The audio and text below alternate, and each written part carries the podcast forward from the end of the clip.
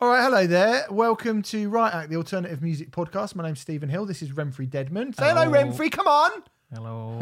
Sorry, mate. Fucking hell. Got bullied you into saying hello, and you didn't really want to talk. Then, did I mean, in an audio format, I probably should talk. you probably should. Yeah. Yeah. Hello. But he was going, "Oh, I don't want to talk." no, he didn't. That's, bullshit. I that's a complete- fabrication. Completely made that up. um, so, uh, welcome to the Rioters Review. This is a podcast that we like to do on our Patreon page. Thank you very much for your contribution to our podcast from the Patreon page. We very, very, very much appreciate that. Any amount that you're giving us. If you're giving us like a quid, why don't you do the five pound tier? Yeah, are you doing? Come on. we do like full blown our favorite albums ever, long ass podcasts over there. Um, if anything, five pound above. So if you're giving us a quid or something, boy, thank you very much, and this is our thanks for you doing that. But if you want to give us a fiver or above, then uh, you get a couple more podcasts a month. Yep. But you don't have to. We should. Uh, anyway, that's the fucking hard sell out the way. um, we are doing a Rioters review this week on a band that Renfrey and I have spoken about at length. Um, or particularly their, their, Particularly their their iconic frontman Mark Lanegan. Uh, Max Ellis suggested "Screaming Trees, Sweet Oblivion." So this was released on the 8th of September 1992. It is amazingly, I think, amazingly, the sixth studio album by Screaming Trees. Yeah, they had they wow, they were around for a long, They long were, time weren't before they? that. on The- SST. Mm. Mm. Which is, you know, the uh, the the classic punk label owned by uh, Black Greg, Flag. basically. yeah, yeah. Yeah. So, um, uh, but of course, for most people, Screaming Trees thought of, um, well, either not known or thought of as one of the great lost grunge bands. I think. I think it's arguable if um, grunge have a big four, Nirvana, Pearl Jam, um, Alice in do, Chains. Yeah. Soundgarden. I think you could argue for Screaming Trees being grunge's testament. It'd be them or Mudhoney, wouldn't it? Mm, yeah, I was going to say the Melvins as well. Hmm. I think Mudhoney are probably Testament, and I'd say Screaming Trees might be Exodus. Oh, come on. Well, okay, fine. I think they should be the testament. Um, I, I, I, I Mate, fucking they- love Screaming They Trees. should they should be the Slayer. Yeah, really. yeah, Like, they yeah, should be. yeah. I, t- I mean, I'm, you ain't gonna like this, but I I would happily elbow Pearl Jam out for for Screaming Trees. You're right. I do not like it at all. Um, but all of those bands had a different sort of slant on Yeah. that sound that was coming out. Uh, Screaming Trees was a sort of um, 60s, 70s, uh, late 60s, early 70s psychedelia kind of thing Yeah. that they kind of put into um, their music and topped off with Lanegan's phenomenal low Croon. growly yeah drawl Mm. um it was just a winning combination It was. um, we should probably get this out of the way first of all. Uh, we do disagree on something, and that's the that's our favourite Screaming Trees record. Um, Yes. This is my favourite. Mhm. Uh, it's also the um, commercial, their their biggest commercial hit. well, yes, that's that's the thing. Is this is if if Screaming Trees ever were gonna get a big old shot at the mainstream, and if they ever did have a moment where they were, you know, in part of the mainstream, I guess this is it, isn't it? Well, this is the closest they got, probably almost directly due to a song, the second song on this album, "Nearly Lost You," featuring on the soundtrack to Singles. Yeah, which was a pretty fucking big deal. Single pretty big soundtrack. deal. It's fantastic. It has uh, Would from Alice in Chains on it. Uh, oh fuck me, It's got Pearl Jam playing Pearl the Jam, band. playing, Pearl Jam doing "State of Love and Trust" Yeah. and um, It's got "Breathe." Mm. Uh, it's got Chloe. Oh, Crown of Thorns, Chloe Dancer, Mother Love Bone, Mm. Drown by Smashing Pumpkins, which fun Renfrey fact, my favorite Smashing Pumpkins B side. Is it? Fucking, it might even be my favorite Smashing I've not Pumpkins song. listened or watched singles, listened to the single soundtrack or watched singles for fucking forever. The soundtrack had a deluxe re-release uh, not too long ago. It's very, very interesting. Ah, Is it's it? got uh, "Birth Ritual" by Soundgarden, one of their best I was going to say, surely Soundgarden are on it as well. Yeah, Like, I mean, um, all of the bands were in that film, weren't they? Yeah. Along with Matt Um, Dillon. Is it a good film? no, It's, not really, is mm, it? I don't It's a remember it being good. completely, it's a completely average romantic comedy which happens to take place in Seattle in the early 90s. Yeah. And because it's, if you are a fan of that period in music and of that scene, which I am, it's a completely average romantic comedy, which every so often is buoyed by the fact that you're like, oh my God, Citizen Dick are members of Pearl Jam Yeah. and Matt Dillon. Yeah. Oh my God, Alice in Chains are playing. Yeah. Oh my God, you know, whatever. Yeah. Like, like just, It's just Cameron Crowe, right? it is Cameron Crowe. Right, yes. okay. Yes. You know, Cameron Crowe's my, my girlfriend's favourite person ever. Really? Yeah, she loves Why? Cameron Crowe. She just loves him. She's like, oh, he gets it. He's like, she loves. Uh, what did we watch recently? Um, that fucking p- pile of crap mu- movie with um, Kirsten Dunst and Orlando Bloom in that he did. I can't remember. Elizabethtown? Elizabethtown. Yeah, like not a great film. Like she loves it. Mm. She absolutely. But then she's been living in England since for 18 years and is a very patriotic American, and it's a very it's a very nice snapshot of certain parts of America, Yeah. and there's no denying that. I Uh, have to say It doesn't say, make it a great film particularly, but it's actually a lot better than Mark Kermode makes it out to be. I have to say, uh, I've never really been a Cameron Crowe fan, um, bar his feature length documentary on Pearl Jam, PJ20, Yeah, which you know, is amazing. eh, which is fucking brilliant. yeah, Um, I've always felt that he is a better documentary filmmaker than like almost is- famous though, right? Um, it's all right. I, I, Yeah, I, pretty I. I, even almost famous. I think is is uh, it's clearly his best narrative based film. Hmm. Um, but uh, and it's you know quite quite a, a head and shoulders above singles. But no, I, I, I, ju- I Good just, job we're not reviewing Cameron Crowe. Yeah, it is a good job. Yeah, yeah. yeah. Um, Uh, but but we'll talk everyone about should go out and see Cameron PJ Twenty. Oh yeah, fucking awesome. So, um, Screaming Trees, yes, I think you're right. I mean, I think that is one thing. Obviously, the the uh, the success of uh, Nearly Lost You from the single soundtrack probably had a, a big impact on uh, the success of this record, which I believe sold in excess of three hundred thousand copies Yes. which doesn't really feel like a lot in comparison to um, some of the big, big albums of the time. When you talk about mainstream success, I know for a fact that, um, I mean, Primus were selling over a million copies around that time, and they're not a grunge band, and they're not from Seattle. Uh, this is prime Seattle era. yeah. You know, this is uh, around the time that Nirvana were knocking Michael Jackson off top of number one, and Pearl Jam were massive, and grunge was grunge couldn't have been. This is the It- peak yeah, of grunge. It was only it was well eight, eight months after, um, nine months after uh, Nirvana knocked yeah. Michael Jackson off the top. So Jesus, this is absolutely peak grunge. It couldn't have been more perfect to be bringing out an album of being a band from Seattle, especially a well respected band from Seattle, especially a well respected band from Seattle who had ultimately, in, in my eyes, all the tools to cross over. why didn't it happen for them, Why Steve? didn't it happen? Um, I think it is a great mystery.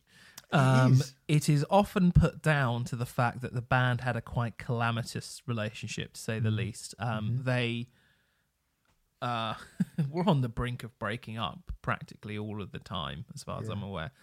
Um, very interestingly, Josh Homme um, played second guitar with them on their last tour, their tour for Dust, which is your favourite It is. um, Screaming Trees record, which is also very, very good, although I do prefer this one.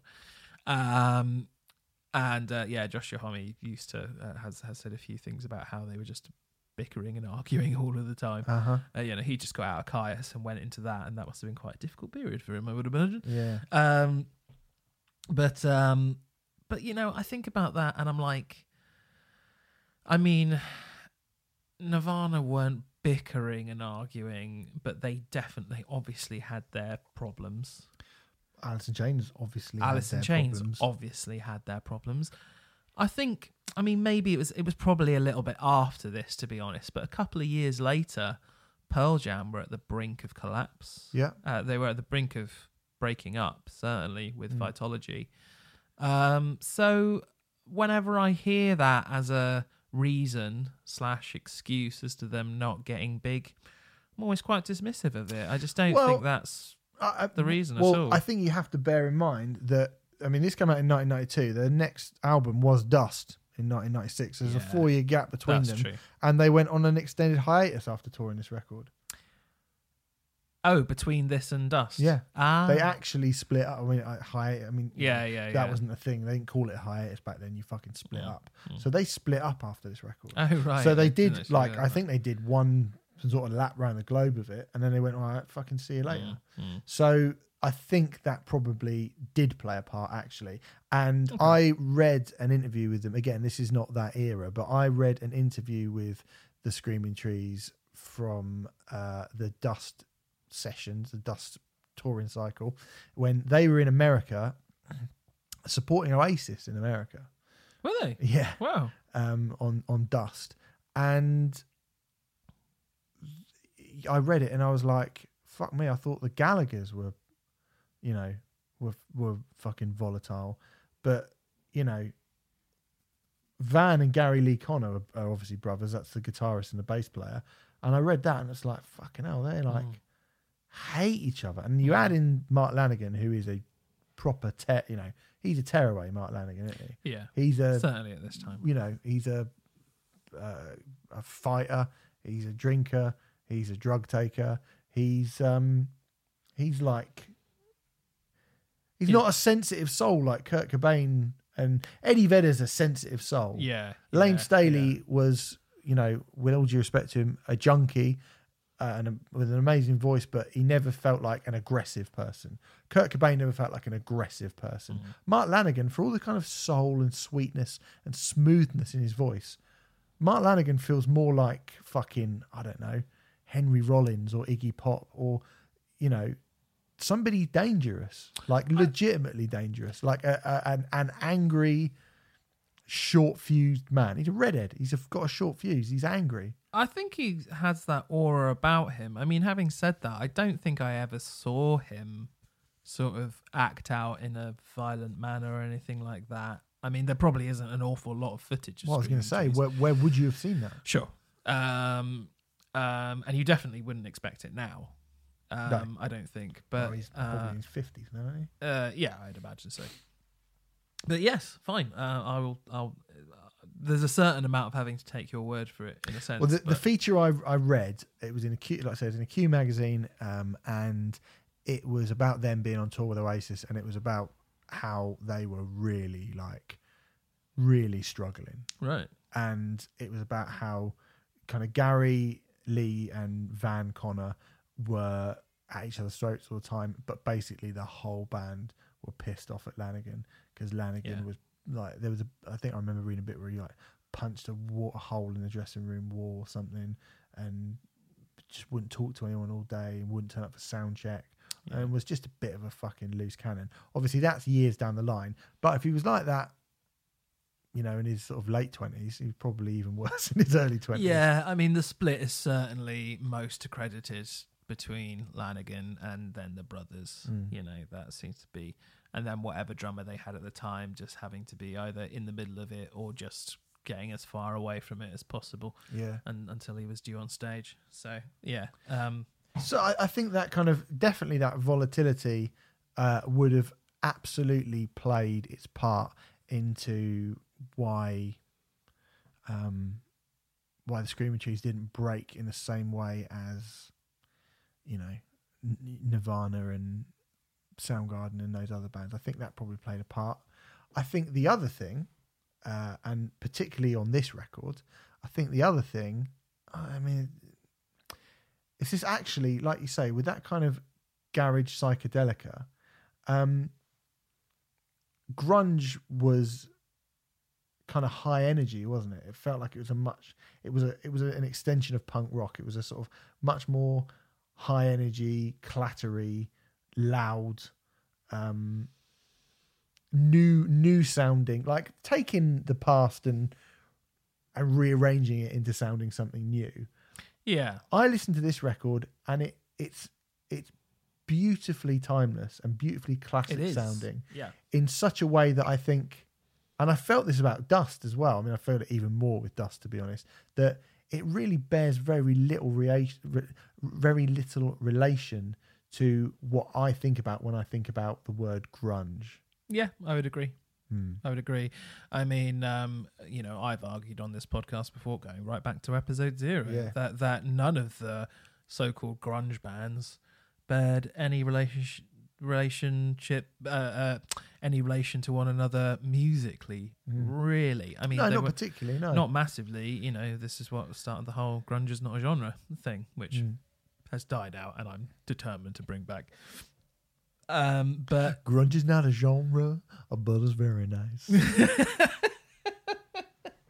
but um you know in terms of like in terms I, I i do th- in terms of how this actually sounds it probably is one of the less sonic uh i mean extreme feels like a bit of an ott word to use in this case but one of the the the quieter sonic albums of the of the seattle movement let's say Yeah, if we're if we're putting Alice in Chains at the heaviest yeah, end of the spectrum, Screaming Trees are down there with.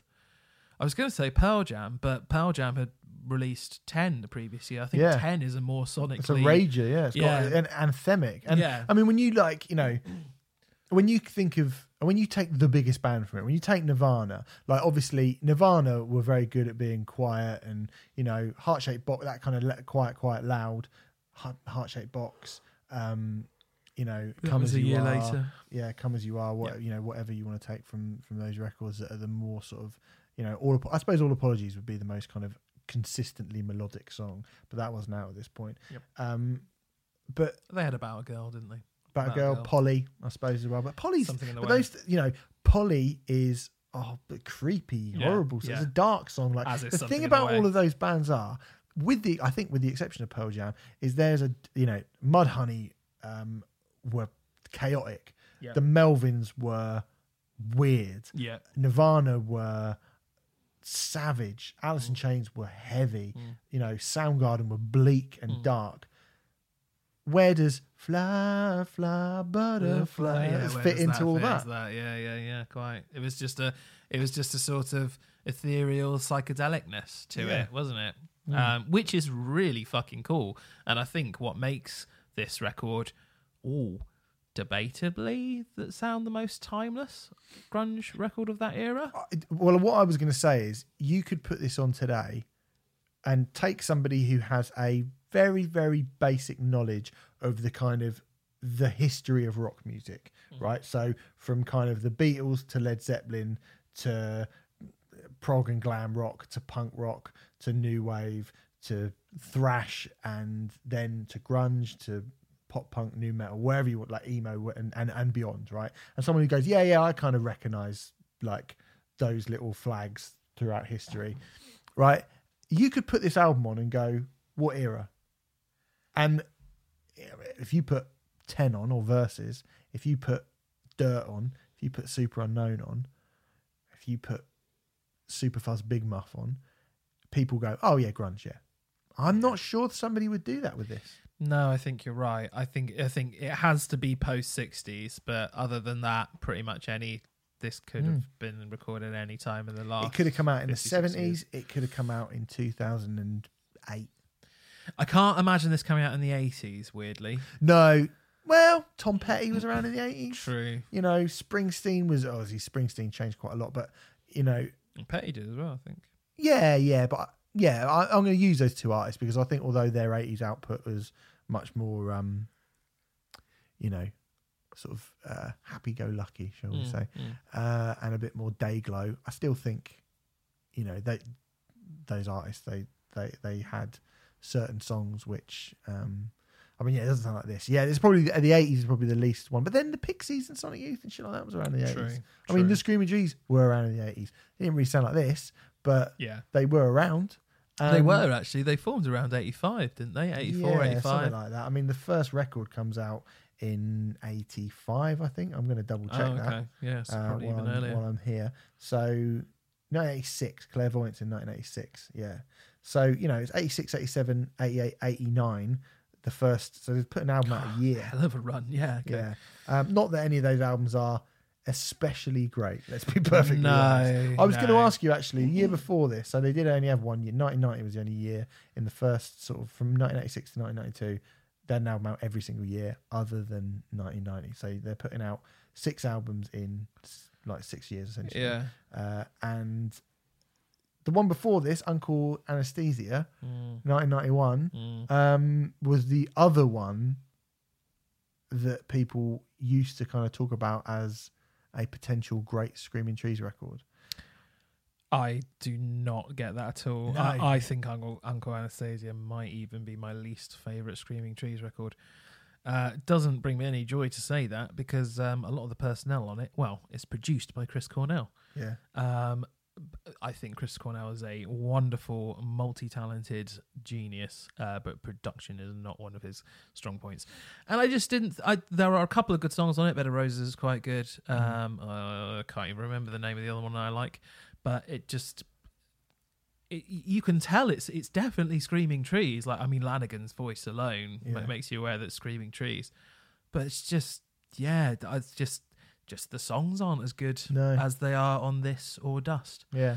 Um, I mean, they named their like greatest hits package after one of the songs from this record. So I was a bit like, Yeah. hmm, Yeah. Ocean of Confusion is Yeah. on this record, and that was their sort of greatest hits thing. And I was a bit like, you're kind of treating that album. Like, I've seen a few things. I actually saw something in classic rock, which I mean, fuck me, treat, yeah, classic rock with opinion with kid gloves, I think. But um, classic rock had this down as their essential album. Uncle Anesthesia. Yeah, That is mad. I was like, this is ridiculous. that is mad. Yeah. I would understand. I, for me, Dust and Sweet Oblivion are cl- close enough together for there to be a decent argument for either. I Mhm. would say. Yeah. But anything else by Screaming Trees, I would be like, no, No. absolutely not. The more they bring out Mark Lanegan and the more they get out of his voice, the better a band they A- are. absolutely. And those early albums, I just think they're not making the most out of the one, the the MVP in that band is Yeah. Mark Lanegan. I think they do some. There's some fucking great guitar parts Yeah. over those over the you know their back catalogue. There are some amazing um, ideas and some great kind of sonic twists and turns, but all of it goes through Mark Lanegan. Yeah. It just does. Like Yeah. there's no there's no fucking there's no nothing to be ashamed of. No, not at Do you know all. what I mean? It's like Actually, fucking- the, there's some there's some really beautiful guitar work on this record. Um, uh, oh fuck, what is the song where it's like "Uh, the Galactic River"? What's Um, that song? fucking uh what's it called? I can't remember now. Now you've said that, you've made me want to call it Mystic River, which is Yeah, not yeah, even which a song on the called. album or um It's uh, it's it's quite an early one. It's like track four or something like Mm. that, and it has just this wonderful like lead part on it and stuff like lead guitar part on more it. or less. More or less, yes, Yeah. that's it. Um, just you know, there is plenty of the, the band behind Lanegan are doing loads of great stuff. It's just Lanegan's so good Mm. that you know. Yeah, he's fucking brilliant. Um yeah, um obviously this record's really wicked.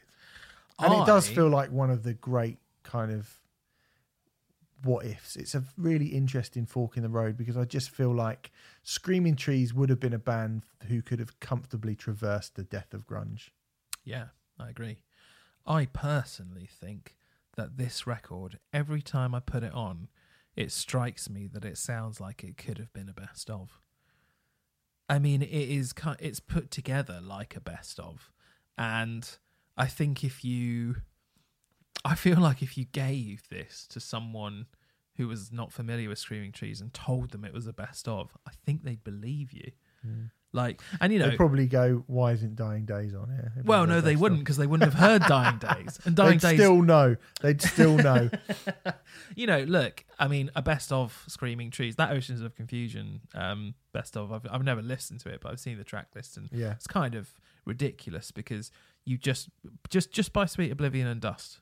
Did- Like it's worth buying both of them. You can find both of them super cheap. In fact, everyone streams everything these days, so you know, just treat it as a double album. That's just like it's all the best stuff. It Like, is. It really is. yeah. I mean, actually, when I just said, "Oh, you know, I'd have Screaming Trees in ahead of Pearl Jam," it's only because I love fucking. I think I love Dust more than I love, maybe more than any other uh, I think Alice in Chains Unplugged is probably my favorite album out of, and that's a live album, so I don't even know that counts.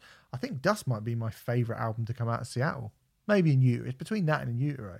Wow. Um, I mean, I absolutely. you really like Dust. oh my you? god, I love it. Yeah, it's my top twenty albums ever. Um, This is why we should probably save the Dust chat a little bit for Sure, when we do sure. it for the old five pound tier chaps. That will happen. Um, I was just. Oh yeah, yeah, yeah. You are doing that. Mm. Yeah, yeah. so I will try and focus more on Sweet Oblivion for the moment. But um, but yeah, but you know, so when I, I, I actually think overall with their entire back catalogue, I I wouldn't knock obviously I wouldn't knock Pearl Jam out for for Screaming Trees. Just gonna say. Um, but I do, yeah, because I think their early stuff is, you know, you you can't get you can't get the most out of it unless you can get the most out of Mark Lanegan, and I don't get the most out of Mark Lanegan. This for me is the first time where I hear a Mark Lanegan that I really truly recognise. One hundred percent. Yeah, One hundred percent. This is the first time, like whatever he turns his voice to uh, in on this album, he just absolutely nails it. You Mhm. know, um, and he just has a soft kind of croon that brings you in and doesn't let you go, and to keep to keep people's attention by whispering rather than screaming. That's kind of what Lanegan does, you know. Yeah. He he he draws you in quietly rather than grabs you by the throat and makes you listen. He Yeah. he makes you listen through his quietness almost and his he's the kind he's the kind of guy I imagine he's the kind of guy that like whether he wants to be or not he walks onto a stage and then he just instantly like fills it you know Mm. just instantly fills the stage yeah. with his presence i remember seeing him He's um, tall as well. Apparently, by he's the very tall. Yeah, I remember seeing him with Queens of the Stone Age on the Songs for the Deaf tour because Yeah. obviously he joined Queens for a bit. yeah, he did. He was in it a long time. Um, and um, he was obviously just backstage, just as like hanging out for for a while whilst they were doing the songs that he wasn't on. But then they, they he just sort of nonchalantly walked on to Mm. do stuff like Hanging Tree and um, in the Fade and stuff like that.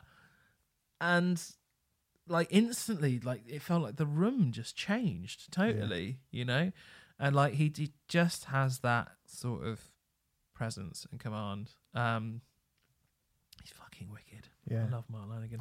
I mean, we should point out, whilst in talking about the, uh, I guess what happened to Screaming Trees, and you know, it's not like Mark Lanegan just fucking vanished for No. um, post, you know, for, for four years before Dust came out again.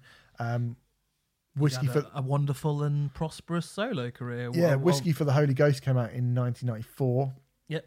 Mad Season came out in 1995. You know, he Yep. wasn't the sole lead vocalist on that record, but No, he he, was- does. he He, does on it. backing vocals on a couple of songs. Yeah, on about three, three or four songs he's on that record, isn't he? Um, and they they obviously they re-released that a few years ago, didn't they? That is, you know what? There are very, very, very few deluxe reissues, yada yada yada, yada which I would honestly say are actually worth it. Mm. But that Mad Season deluxe edition is one of the best Yeah. I've ever bought. It's brilliant. The extra tracks are actually really good, Mm. uh, and it's got a live show of theirs as well, which obviously is oh, they they played like a dozen live shows Yeah. in their entire career. So yeah, it's fucking excellent. Definitely worth picking up that if you get a chance to go and find it. Again, Whiskey for the Holy Ghost. I think we've spoken to get into Mark. You know, we've spoken about Mark Lanegan's solo career a bunch of times. We've done a writer's review on Bubblegum, we have, yeah, which is his most commercially successful. successful Mm. uh, solo album. Um, almost his best as well. You think it's his best? I really like it. Yeah, Yeah, I it's think great. It's fantastic. Yeah, yeah. Um, so he did kind of carry on and do stuff. Again, though, you know, it did feel like the the I mean the the boat the boat had sort of ship had sailed at that point. Really, I think for Yeah. for Screaming Trees, like uh, after Sweet Oblivion doesn't succeed, and the thing is, is like you know. 300,000 copies of an album now, I mean, it's nothing to be fucking sniffed at at all. Oh god, if if an album sold three hundred thousand copies now, it would be hailed as a massive success. But Yeah. back then, no, Yeah. not really. And they were on a major. This is uh, no, Yeah. it wasn't their first time on a major, but it was their second record on a major. And it, Yeah, I mean, being on the major label, being from Seattle, I think you would just naturally expect a huge return, especially Yeah, when the record yeah. was so good as well. I mean, I don't actually know how it was received. I mean, actually, looking at the, let me get it up. Um, it got four out of five in Kerrang, eight out of ten in the NME, four out of five in Q, three out of five in Rolling Stone, Wrong. twats, five out of five in Select, nine out of ten in the Spin Alternative Record Guide. I don't even know what that is. Um, Entertainment Weekly gave Spin, it, spin it a B. in spinners in the American magazine. Yeah. Um, Entertainment Weekly gave it a B plus. yeah. These are all very good reviews, bar Yeah. the three out of five, which e- even that isn't bad. No, Um, I guess it was just maybe it was just um, saturation, too much, um, too much at this point, too and, much you know, grunge. too much grunge. Yeah, Too much um, grunge. but this is a this is a diamond. This is an absolute peach of a record, Mm. um, and I do feel like there are a lot of a lot of people out there who probably haven't got as far as checking out Screaming Trees, and you definitely should. Like, th- like both this and Dust are absolutely phenomenal Of records course they are. Yeah. both been uh, reissued themselves. I don't know Yeah. if those reissues are any good or not because I've not got them, but um, both reissued quite recently. Um, here's a fun little game to play. If Screaming Trees reformed today, what Ooh. venue would they play? I think they could play the Forum, Yes. which is two and a half thousand people. Although I think Mark Lanegan on his own could probably play the Forum. That's true.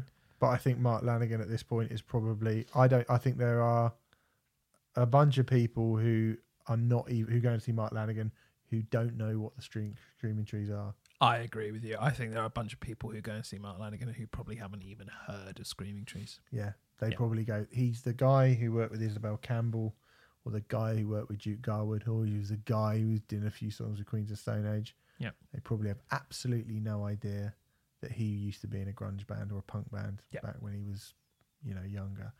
Um, but then I think there are also people who have absolutely no interest in Mark Lanegan's solo material who True. would lose their shit at the idea of a Screaming Trees reunion. That's true. Yeah. It's a funny one, isn't it? It is a funny one, and and, and I mean, you know, I don't feel like that about many people Mm, mm. where their band is. It's not even like he's bigger. So you know, I used to be in a bit like Nick Cave. Oh, I used to be in the birthday uh, party. the birthday party, but now I'm much bigger. Yeah.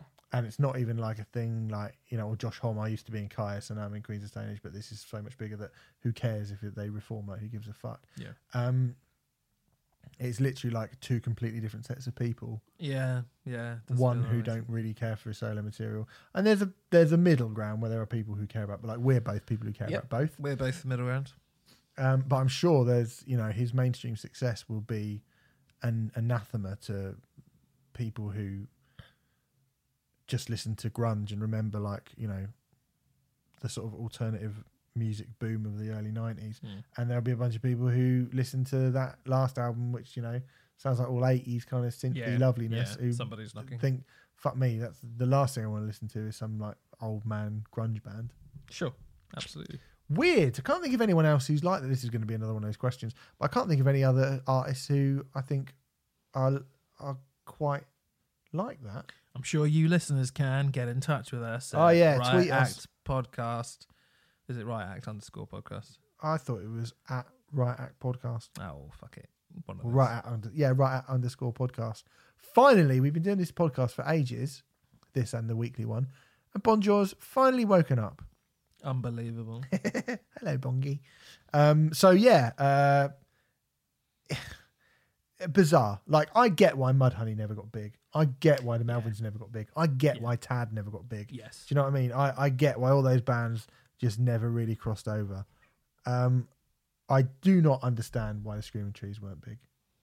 No, bar bar. Bar the, the sort of things we said. yeah, bar bar. There being too many bands of that. It's got nothing time. to do with music. It's nothing. No, absolutely not. I think this is uh, uh, up there with the tens and the. Or do I like it as much? As, I, I don't like it as much as Superunknown, but the Badmotorfingers Yeah. definitely. You Um, think 1992? What would have been out? Never ten. Never Dirt mind. was coming out. Badmotorfinger. Um, yeah, Dirt, Dirt would- probably was Dirt out by probably time, was out by that Yeah. point. I mean, Facelift certainly was. Yep. And I you prefer know, this to Facelift yeah, by a mile. yeah, me too. Yeah, absolutely, I do. Um, so yeah, like fucking all of those bands had records out, and Mm. not many of them were. I mean, even you know, fucking Core by Stone Temple Pilots would have been out around this time probably yeah. as well. Yeah, And people were already being like, "You're jumping on the band," like so. Mm, The backlash to grunge. Mm. was al- so that's why I'm like, well, this band are legit. It's a Mm. sixth album. Mm. You're all all about like you know the realness from Seattle, Yeah, yeah. and yeah, yeah, you know, Ignoring them. Rubbish. weird, a weird thing. Um, but you know, I hope you will come back and listen to us talk about Dust when we go even even further in depth to the Screaming Trees career Absolutely. because should be a good one. Actually. that will be interesting. We'll come back to Sweet Oblivion and the fact that it didn't work and da, da, and we'll go through all this again, no doubt, in the sort of preamble to Dust. Yeah. Uh, and then I'll go fucking ham on why it's one of the best records ever made. Yeah, I'm enjoying. I'm, I'll, I'm looking forward to Mm. that because uh, I'd like to hear your arguments for it being better than this. Yeah. Well, you will. You will, and you can too if you uh, if you give us a five a month. If you do that at the moment already, and you're bored of me fucking telling you to do that, then yeah, you know it's not obviously not aimed at you, is it? You fucking moron. um, and uh, But thanks for your money. Yeah, but thanks for your money. Um, uh, and if you don't want to, then that's cool too. But thank you very much for the contribution you have made so that you could listen to this. And thanks to Max. Thank you, Max, for your contribution. Thank you for your suggestion. He's actually suggested a few more that are really, really good as well. So yeah, Max, we might just do a month excellent. yeah. Max Ellis month special. Uh, because uh, Electric by the Cult was another one that he suggested as well yeah. which is pretty fucking good. So um, we'll do that. We'll do that soon. Um, the in fact, mentioned the birthday party. He actually suggested a birthday party record as well, Junkyard. Mhm. So you know, good shit. Uh, I'm glad we have actually going through his Royal Trux as well. All right, let's not suck off Max Alice. I'm just saying, like you know, that's a good mix of stuff. Yeah. Um, but thanks, Max. I appreciate it. Obviously, Renfrey doesn't. I'll make sure that your contribution goes straight in my pocket and I don't split it with him. Um, but thanks very much for for that, and uh, I hope you've enjoyed that. We will see you very very soon.